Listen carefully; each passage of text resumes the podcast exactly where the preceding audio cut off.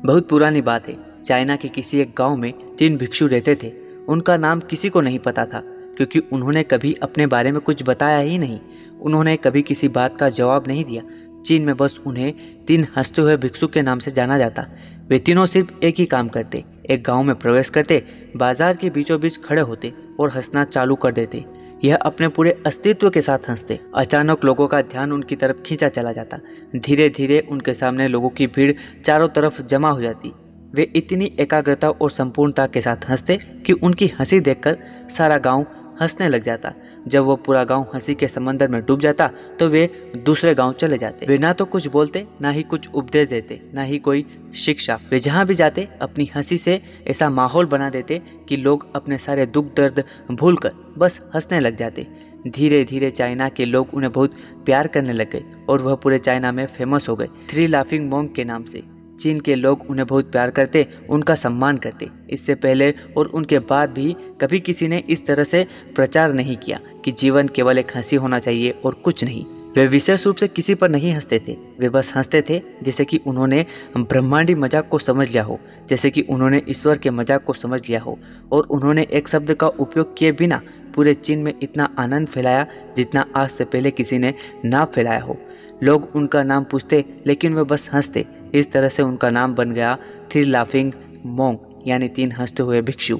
पूरे चीन में घूम घूम कर लोगों को हंसाते हुए समय के साथ वे तीनों बूढ़े हो गए। एक रात जब वे एक गाँव में ठहरे हुए थे, उन तीनों में से एक भिक्षु की मौत हो गई। पूरा गाँव स्तब्ध रह गया।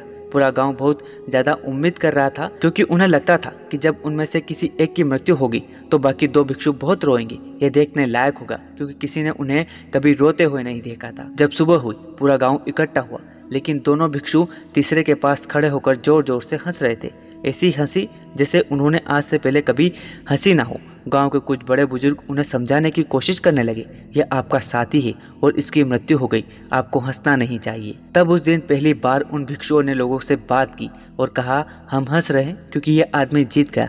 हम हमेशा सोचते थे कि कौन पहले मरेगा, लेकिन इस आदमी ने पहले मरकर हमें हरा दिया। हम अपनी हार और इसकी जीत पर हंस रहे इसके अलावा ये कई वर्षों तक हमारे साथ रहा। हम एक साथ हंसे। हमने एक दूसरे की मौजूदगी, उपस्थिति का आनंद लिया। उसे अंतिम विदा देने से इससे बेहतर तरीका और क्या हो सकता है? हम केवल हंस सकते हैं, लेकिन पूरा गाँव उदास था। जब मृत भिक्षु के शरीर का अंतिम संस्कार के लिए चिता पर लेटा गया तो सारे गाँव वालों को एहसास हुआ कि भिक्षु केवल मज़ाक नहीं कर रहे। वे तीसरा जो मृत था, वह भी हंस रहा था। चीन में यह प्रथा थी कि जब एक इंसान की मृत्यु हो जाती है तो उसके पुराने कपड़े उतार कर उसे नहला धुला कर नए कपड़े पहना दिए जाते थे। लेकिन मरने से पहले इस भिक्षु ने अपने साथियों से अपने कपड़े न बदलने के लिए कहा था। तीसरे भिक्षु ने कहा, मुझे स्नान मत करवाना, क्योंकि मैं कभी अशुद्ध हुआ ही नहीं। मेरे जीवन में इतनी हँसी आई कि अशुद्धता जमा हो ही नहीं सकी। मैंने कोई धूल जमा नहीं की। हँसी हमेशा युवा और ताज़ा होती है इसलिए मुझे नहला कर मेरे कपड़े मत बदलना। जब उस तीसरे भिक्षु के शरीर पर आग लगाई गई, गाँव वालों को पता चला कि उस भिक्षु ने मरने से पहले अपने कपड़ों में कुछ पुराने चीनी पटाखों को छुपा रखा था, जो आग लगने के बाद आसमान में फटकर रंग बिरंगे कलर में फैल गए और यह देखकर पूरा गाँव ज़ोर ज़ोर से हंसने लगा। तो इस तरह से वो तीसरा भिक्षु मरने से पहले भी गाँव वालों को हंसा गया और यह देखकर दोनों भिक्षुओं ने कहा, चालाक आदमी, तुम मर चुके हो, लेकिन तुमने हमें एक बार फिर हरा दिया। तुम्हारे द्वारा गाँव वालों में पैदा की गई ये हँसी आखिरी हँसी है।